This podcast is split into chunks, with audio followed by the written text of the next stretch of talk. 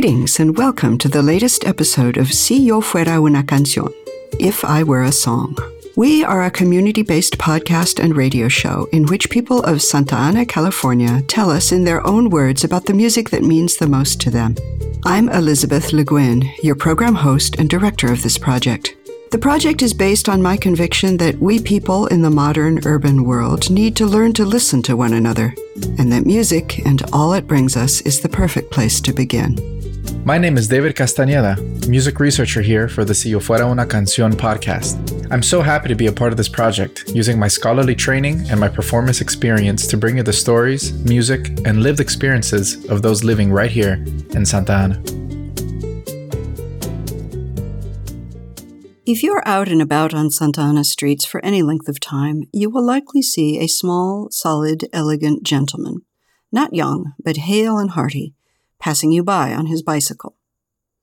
That is Apolonio Cortes, whom we were lucky enough to persuade to get off his bike and spend the time with me to record today's episode.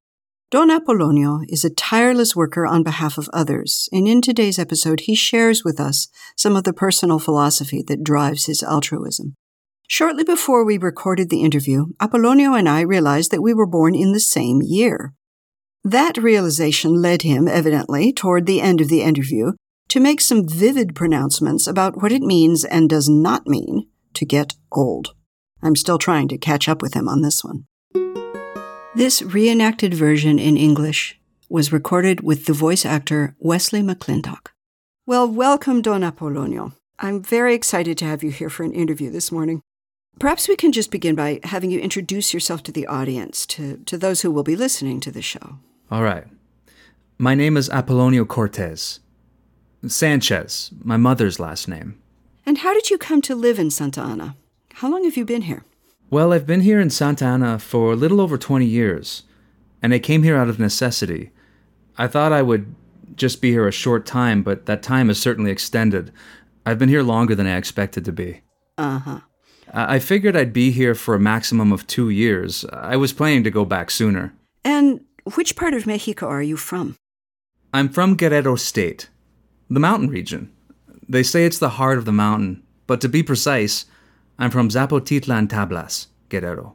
Yes, and was this the first time you came to the United States, or? It was actually the second time. It was the first time I came to Los Angeles, was to Los Angeles in 93 to find work, or really to put together a bit of money because I wanted to start a business back there. Uh huh, sure. In Guerrero, with my family. And well, in Los Angeles in 93, I couldn't find work, so I had to go to the state of Maryland. And I did find work there, and I was able to put a little money together. It looked like I had saved enough for what I needed to make a start. Good. But I wasn't counting on an unexpected event. Just one day before I was going to take to board a plane to go back, my kid's mother was hospitalized, and I was barely barely able to pay for it to cover the cost of her operation. Oh.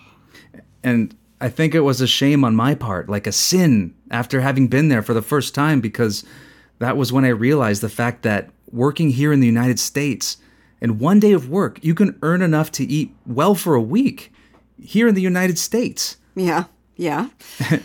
And in Mexico, you, you practically work a whole week to be able to eat for one day. I mean, there's a world of difference. Eh, And I think that's why I had to come back. Because honestly, I hadn't had the intention of coming back.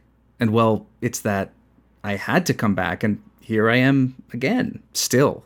And your profession in Mexico, have you been able to continue with the same job, or have you had to work in other fields? Well, so I'm a karate instructor. I graduated in 84, at the end of 84.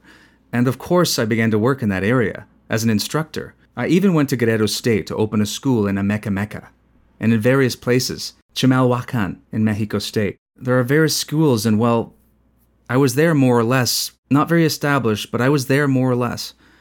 The thing that for some reason I never had a fixed location. That was my problem. Hmm, yeah. So I had to set that business aside somewhat, and I had to go to Acapulco, where I studied a bit of photography.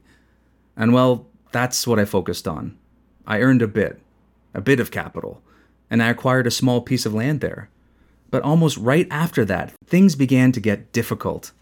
And I returned to Guerrero, and practically right away I thought, all right, I've got to do something. So I guess I decided to come back to the States in 1990. And at the end of 92, almost 93, I came here. I lived in the city of Baltimore, to be exact. That was where I heard various people say, Santa Ana, the people from Santa Ana get a lot done. And honestly, when I only went to Los Angeles, I didn't know anything. I was like, Santa Ana, where could that be? so you had to go all the way to Baltimore to hear about Santa Ana? Yes, that's right. it's ironic, right? Yes.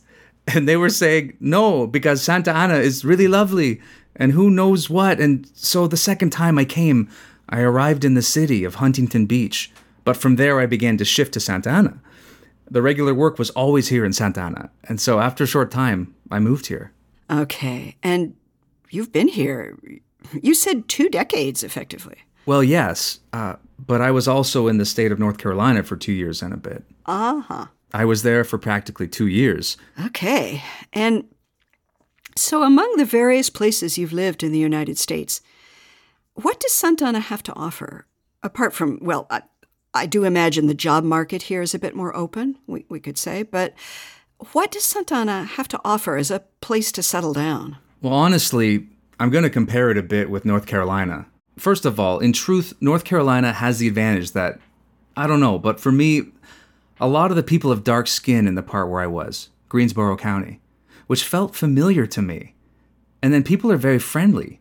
Even if they don't know you, they say hello. I mean, I don't know. To me, the people are very, very, very small town.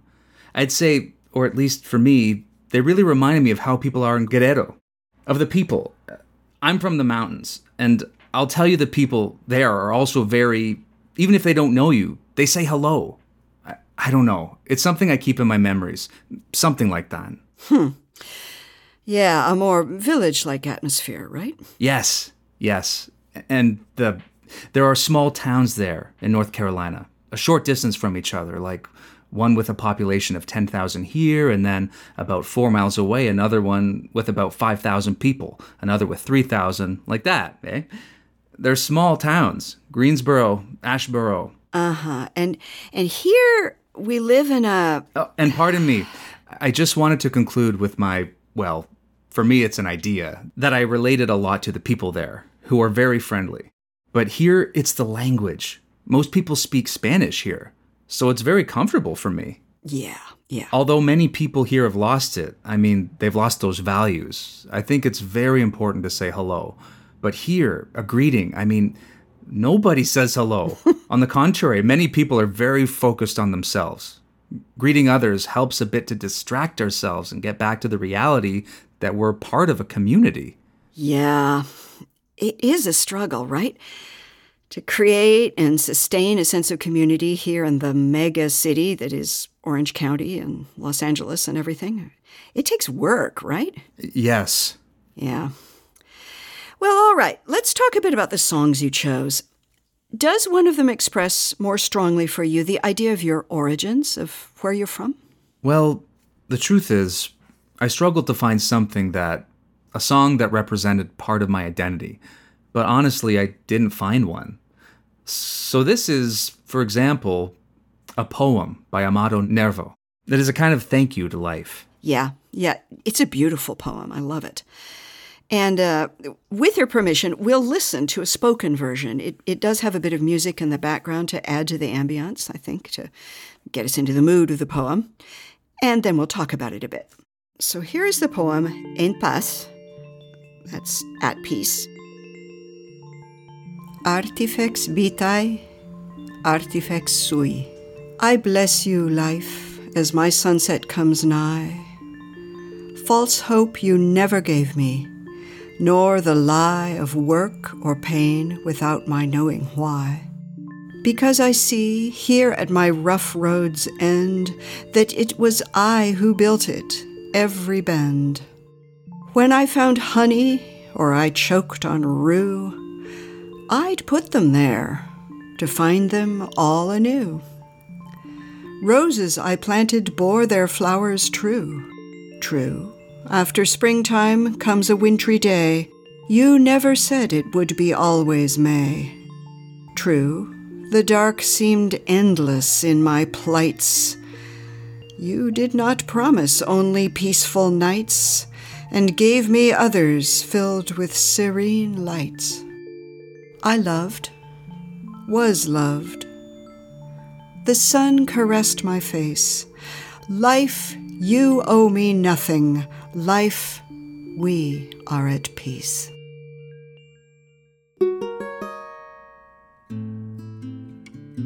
Amado Nervo, his complete name was Amado Ruiz de Nervo Ordaz, was born in 1870 in Nayarit, Mexico, and died in 1919 in Montevideo, Uruguay. He was a poet, novelist, and essay writer, very productive in a short life four novels, 19 books of poetry, five books of short stories, various essays, journalism. He was well recognized and well appreciated in his native land. His style is distinctive. It's lyrical, simple, avoiding artifice and complexity. I would say that it is a kind of poetry that is intended for an idea of the popular and the lyrical that was very current among modernists at that time. The poem that Don Apolonio chose was published in 1916 in a book of poems entitled Elevación, Elevation. And it's interesting. The poem says, Muy cerca a mi ocaso, very, very close to my end, to my sunset.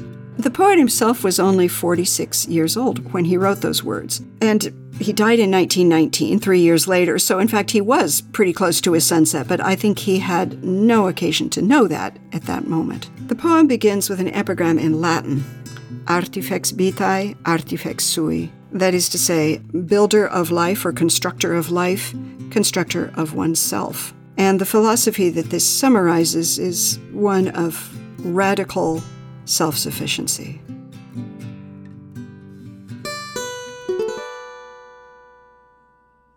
I don't see you as someone who is near to the twilight or the sunset of their life, as the author of this poem says he is.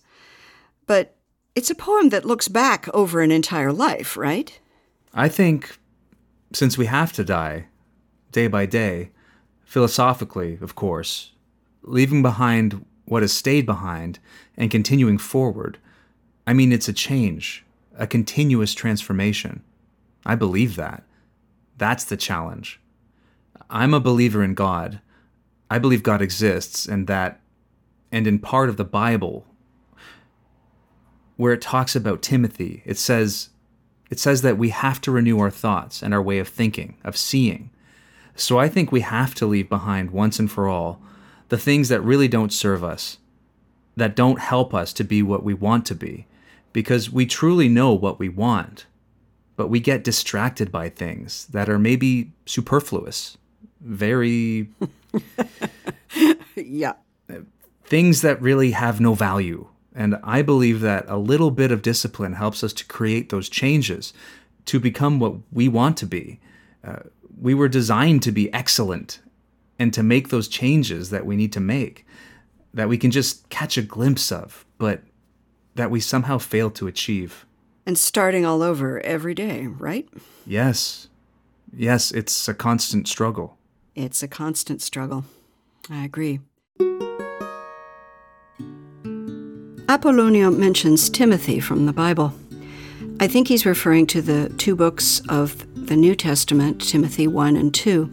Each one of them is a letter from the Apostle Paul to his disciple, Timothy, and each one is loaded down with advice about how to preach and how to live as a good Christian. I think Apollonia is referring to two passages within those two books of the Bible. The first one would be 1 Timothy chapter 3 verse 5 and this is a quote.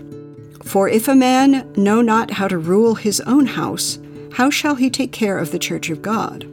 The second one would be in the second book of Timothy, chapter 2, verses 20 and 21. And again, I quote but in a great house there are not only vessels of gold and of silver, but also of wood and of earth, and some to honor, and some to dishonor. If a man therefore purge himself from bad ways, he shall be a vessel unto honor, sanctified and meet for the Master's use, prepared unto every good work. It's not my habit to cite from the Bible in this podcast, but I do find it really interesting that Apolonio's distinctive philosophy of radical self sufficiency, a very modern philosophy, a very portable philosophy, an extremely useful philosophy for a migrant, that he takes it all the way back to an ancient text, which is the Bible, and roots it there. I find that very interesting.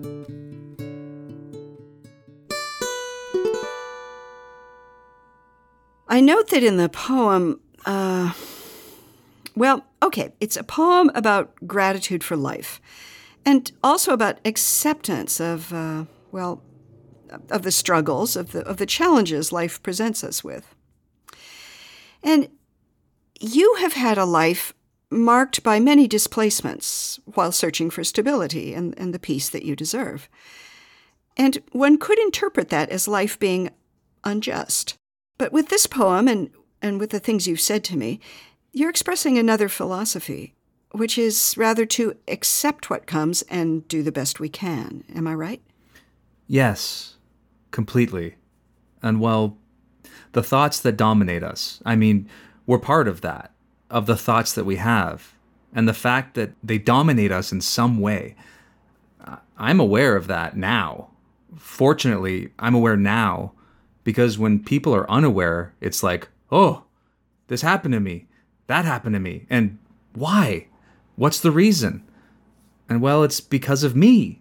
Because of me. Uh huh. Well, part of the consequence is due to the way we hold on to our thoughts and we give them room. We give them, yes, that's the struggle that I, at least, have seen that I need to overcome every day. Mm hmm. Mm hmm. Well, that's very wise. I, I do wonder, however, about the role that protest or resistance might play. Have you ever felt moved to protest, to resist, to, to struggle in another sense, in the sense of uh, social struggle? Or, or not so much? Uh, how does that fit into your life? Let's see. Uh, I'll explain it a bit. Uh, a while ago, this was some time ago, when I was an adolescent, I first heard the saying, if you want to feed a man for a day, give him a fish, but if you want to feed him for life, teach him to fish. And that's truly been one of the phrases that has moved me somehow to try and understand it. How, where, why, and when. And so, yeah, I've been moved to try to understand it. Although I acknowledge that there was a lapse in my life where I allowed myself to get wrapped up in the system. Unfortunately. But at least I'm aware of it that the system doesn't want us to be conscious of the situation we're in. It wants us to be hypnotized, lethargic, so that we don't make a change, generate a change, arrive at that change. Mm. I really like that saying about giving a fish versus teaching to fish. I, do think it's very apt. And it has to do with the supreme value of, of teaching, right? Of educating and, and teaching one another. And that's how we'll overcome this social hypnosis that we're living under. Yeah, yes, I think so. It's a personal type of struggle, but this won't happen until we are aware of it, until we achieve that state of consciousness in which we're pushed to search for more than what we've been living or experiencing, right? And we don't like it. And in some way, but anyway, there we are like this, and we can't get out of it because inertia has a hold of us and it's dynamic of well of comfort in a certain way i think uh, we know we don't like it but there we are well uh, all right i i really admire your philosophy of calm having lived a life of multiple migrations and economic instability which are the results of an international economic instability over over the last 50 years all of this to, to come from a life like that with this sense of calm, tranquility. I hope it's not too much for me to say this, Apolonio, but I really admire it. Well, it is important to me to serve efficiently. I'm a believer, and I believe that Jesus Christ came to teach us to serve. That is the main point of life, of our existence to serve with efficiency, to be useful. From right where you are, where you live, how it develops in that moment, uh, to give the best of yourself, contribute the best of yourself, to be able to make that change. And at least in my own experience, when I see something bad over there, I see, I judge, but I don't realize that the problem lies within myself. So the change has to be generated within me and then extend outward. I always want to see that change there, in front of me. I mean, outside of myself. But I don't have control over what is outside of myself. But I do have control within me. Yes, all change starts from within, right? So, in terms of service, who would you like to serve?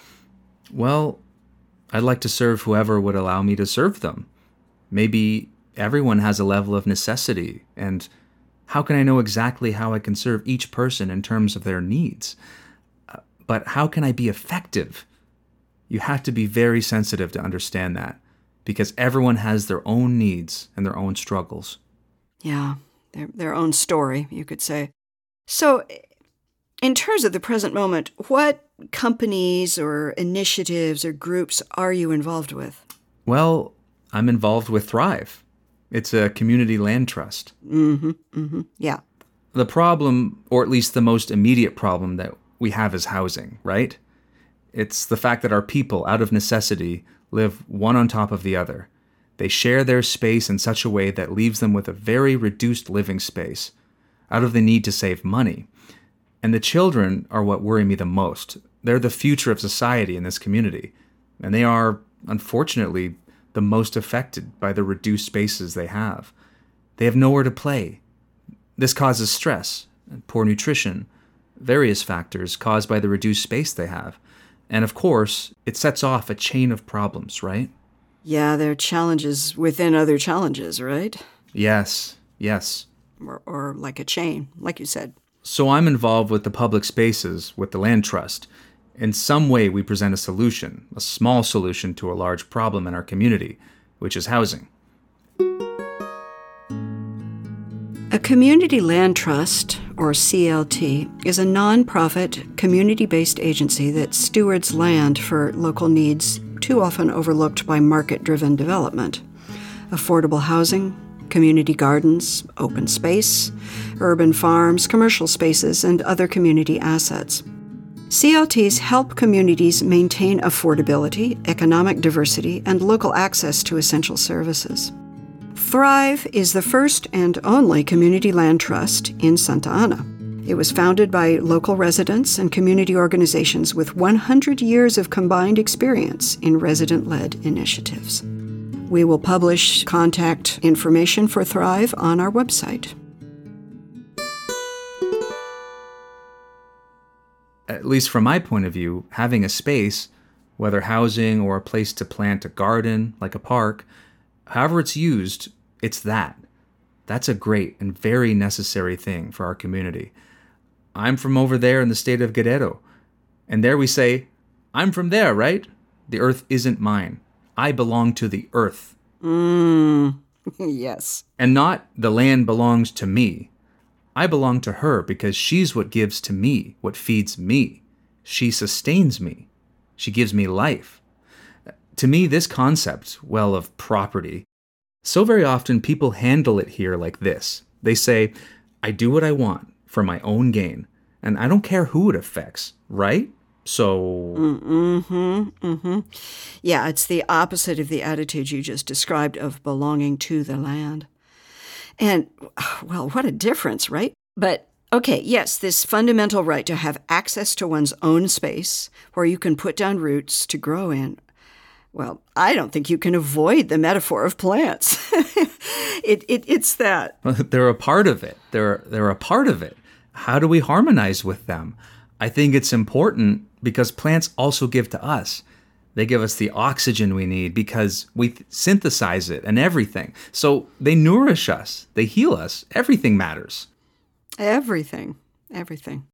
It's important to explore that and sometimes to talk about it and to struggle infinitely. I totally agree. So, let's move on to the other song you mentioned. Very it's it's a very interesting selection. The Blue Navajo.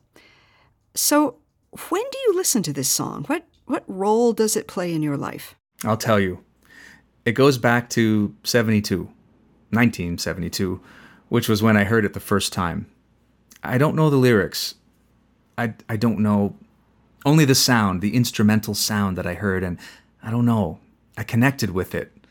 Like some place where I'd like to go, where I'd like to be. I don't believe this song has lyrics. It's purely instrumental. And to me, it seems that sometimes uh, instrumental songs paint sort of a mental landscape or an internal landscape, no? Where, where you can walk at ease, but in your mind's eye. No, completely. I don't know. It lifts me up and gives me a sense of peace, of tranquility, some kind of experience, eh? Yeah. Well, let's let's listen to it briefly, then we'll discuss it a bit more.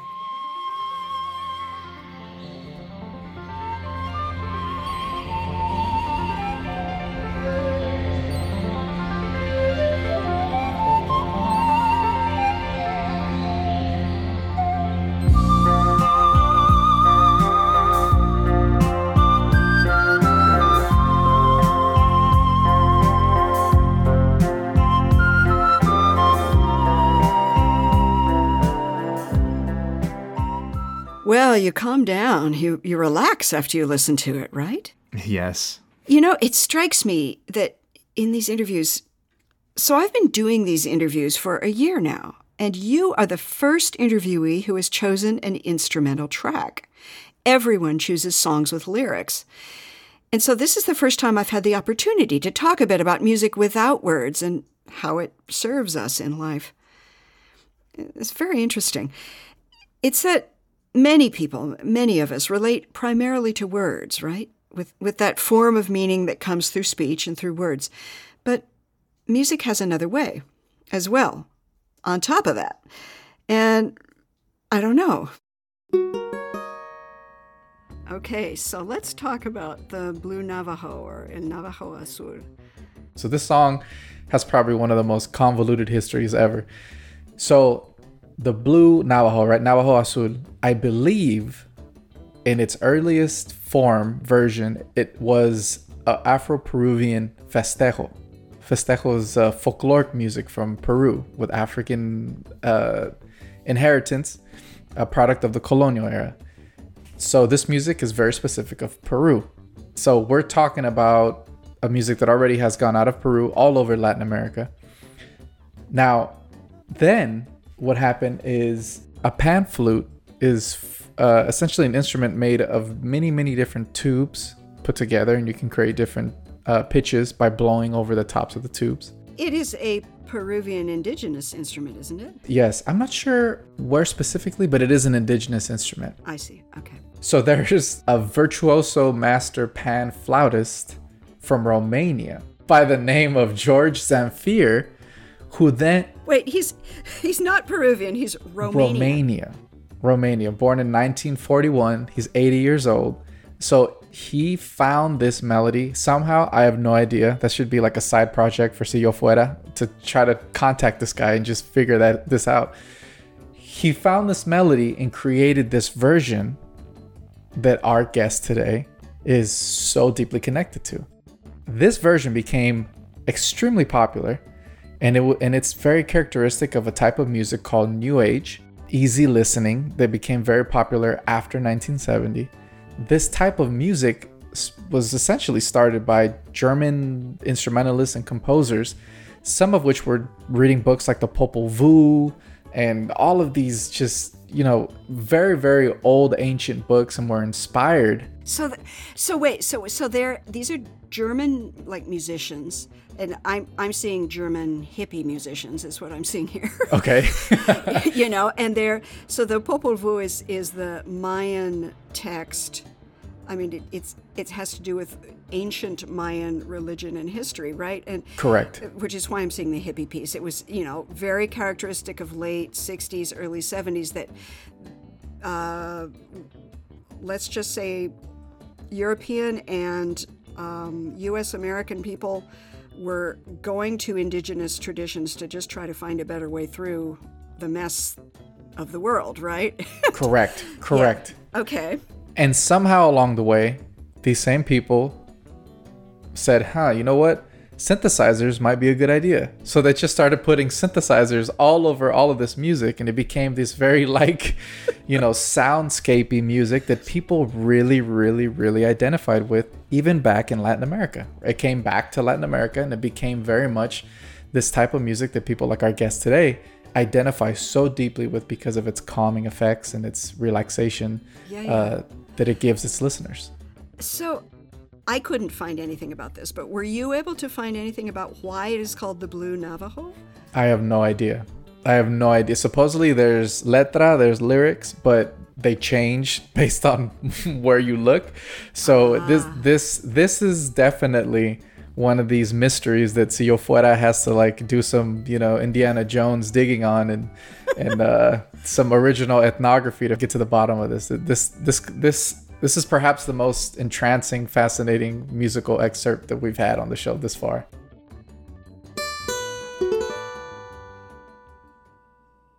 Do you listen to a lot of instrumental music in general? Yes, uh, a little. I'm addicted to it. What a great addiction to have. It helps me to relax. Uh, It re- removes me from the world of problems that exist. I'd like to say that my goal is I-, I should be the change I want to see in the world and in the community where I am. That's it. It's a challenge, obviously, to, like I said, try to look less at what's out there and more at what's in here, what's in me. It's more. It's a more personal challenge that I have to generate the real change that I want to see Yeah, yeah. in my short stay on this earth. And yes, and and instrumental music helps a lot to mm, to paint this current world, but also another one, right? I, I feel much more present when I listen to instrumental music. Much much more present, but it's like it's like a presence on another horizon. Yes, it holds another possibility. Yeah, that's it. Ah, lovely. How lovely. And I was just going to say that this sense of calm that Blue Navajo, the, the piece we just heard, brings is it's a wonderful note on which to end an interview. It was a pleasure to participate with you. And well, if there's anything I can contribute to improve things, well, I'm here. I'm available to help. Thank you for the opportunity. no, thank you. You've given a lot. Your wisdom, your calm. Speaking personally, I feel relaxed. With my feet on the ground, I, I, I feel this way after spending a lovely hour with you. Thank you. Thank you. And well, this is a challenge for you as well. Even, I mean, we're almost the same age. I think we have a lot. A lot, I don't know. I feel like I have a lot of energy. I, I still have many plans for 10, 15, 25 years from now. Oh, yeah. I feel, I don't know, I feel very hopeful that I'll be able to contribute with service to this community, but I'd also like to return to the community where I grew up, where I was born. I feel indebted in a sense. I hope to be able to return and contribute. Mm. And is that a possibility for you? Do, does your immigration status permit it? Or Well, some people say to me, You can't go to Mexico to stay. Well, can I go? Yes, I can. But I can't come back. I see. Mm-hmm.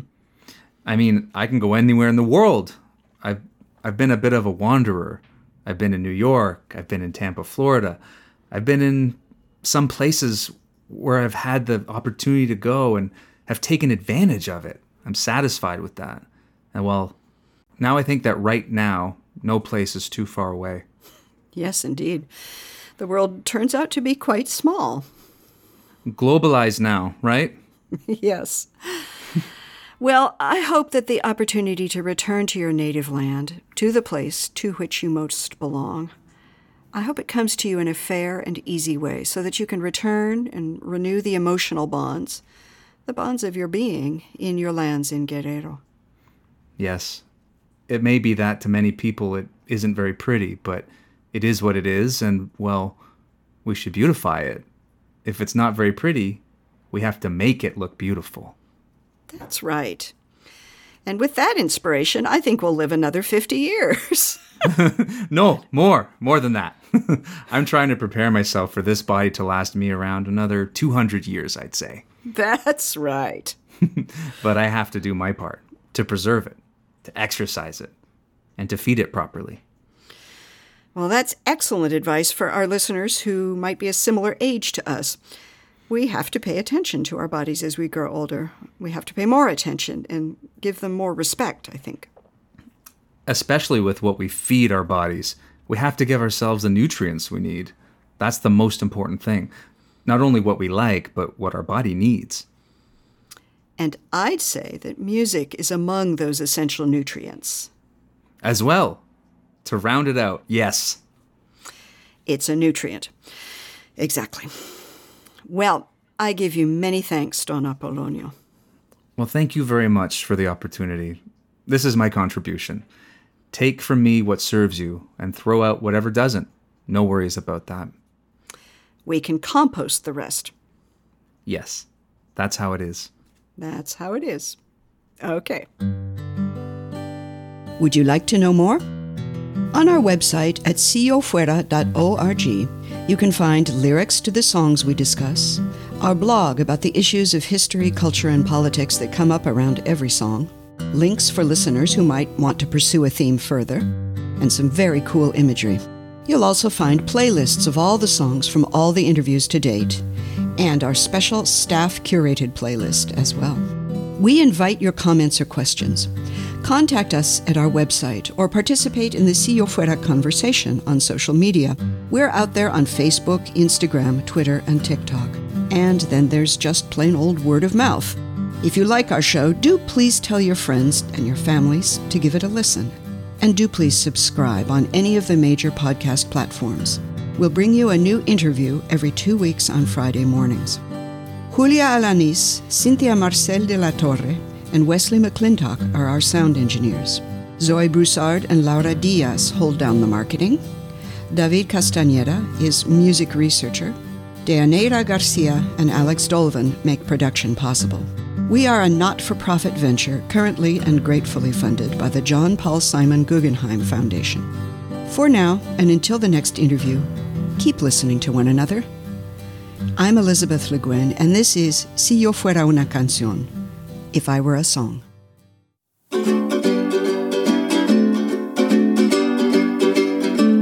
Si yo fuera una canción, sonarían por las calles, las montañas y los valles, mi orgullo y mi pasión. ¿Quién soy yo de corazón? Soy una soy una onda, una vibración que ronda por el universo vivo. Y sonando soy testigo a nuestra unidad más honda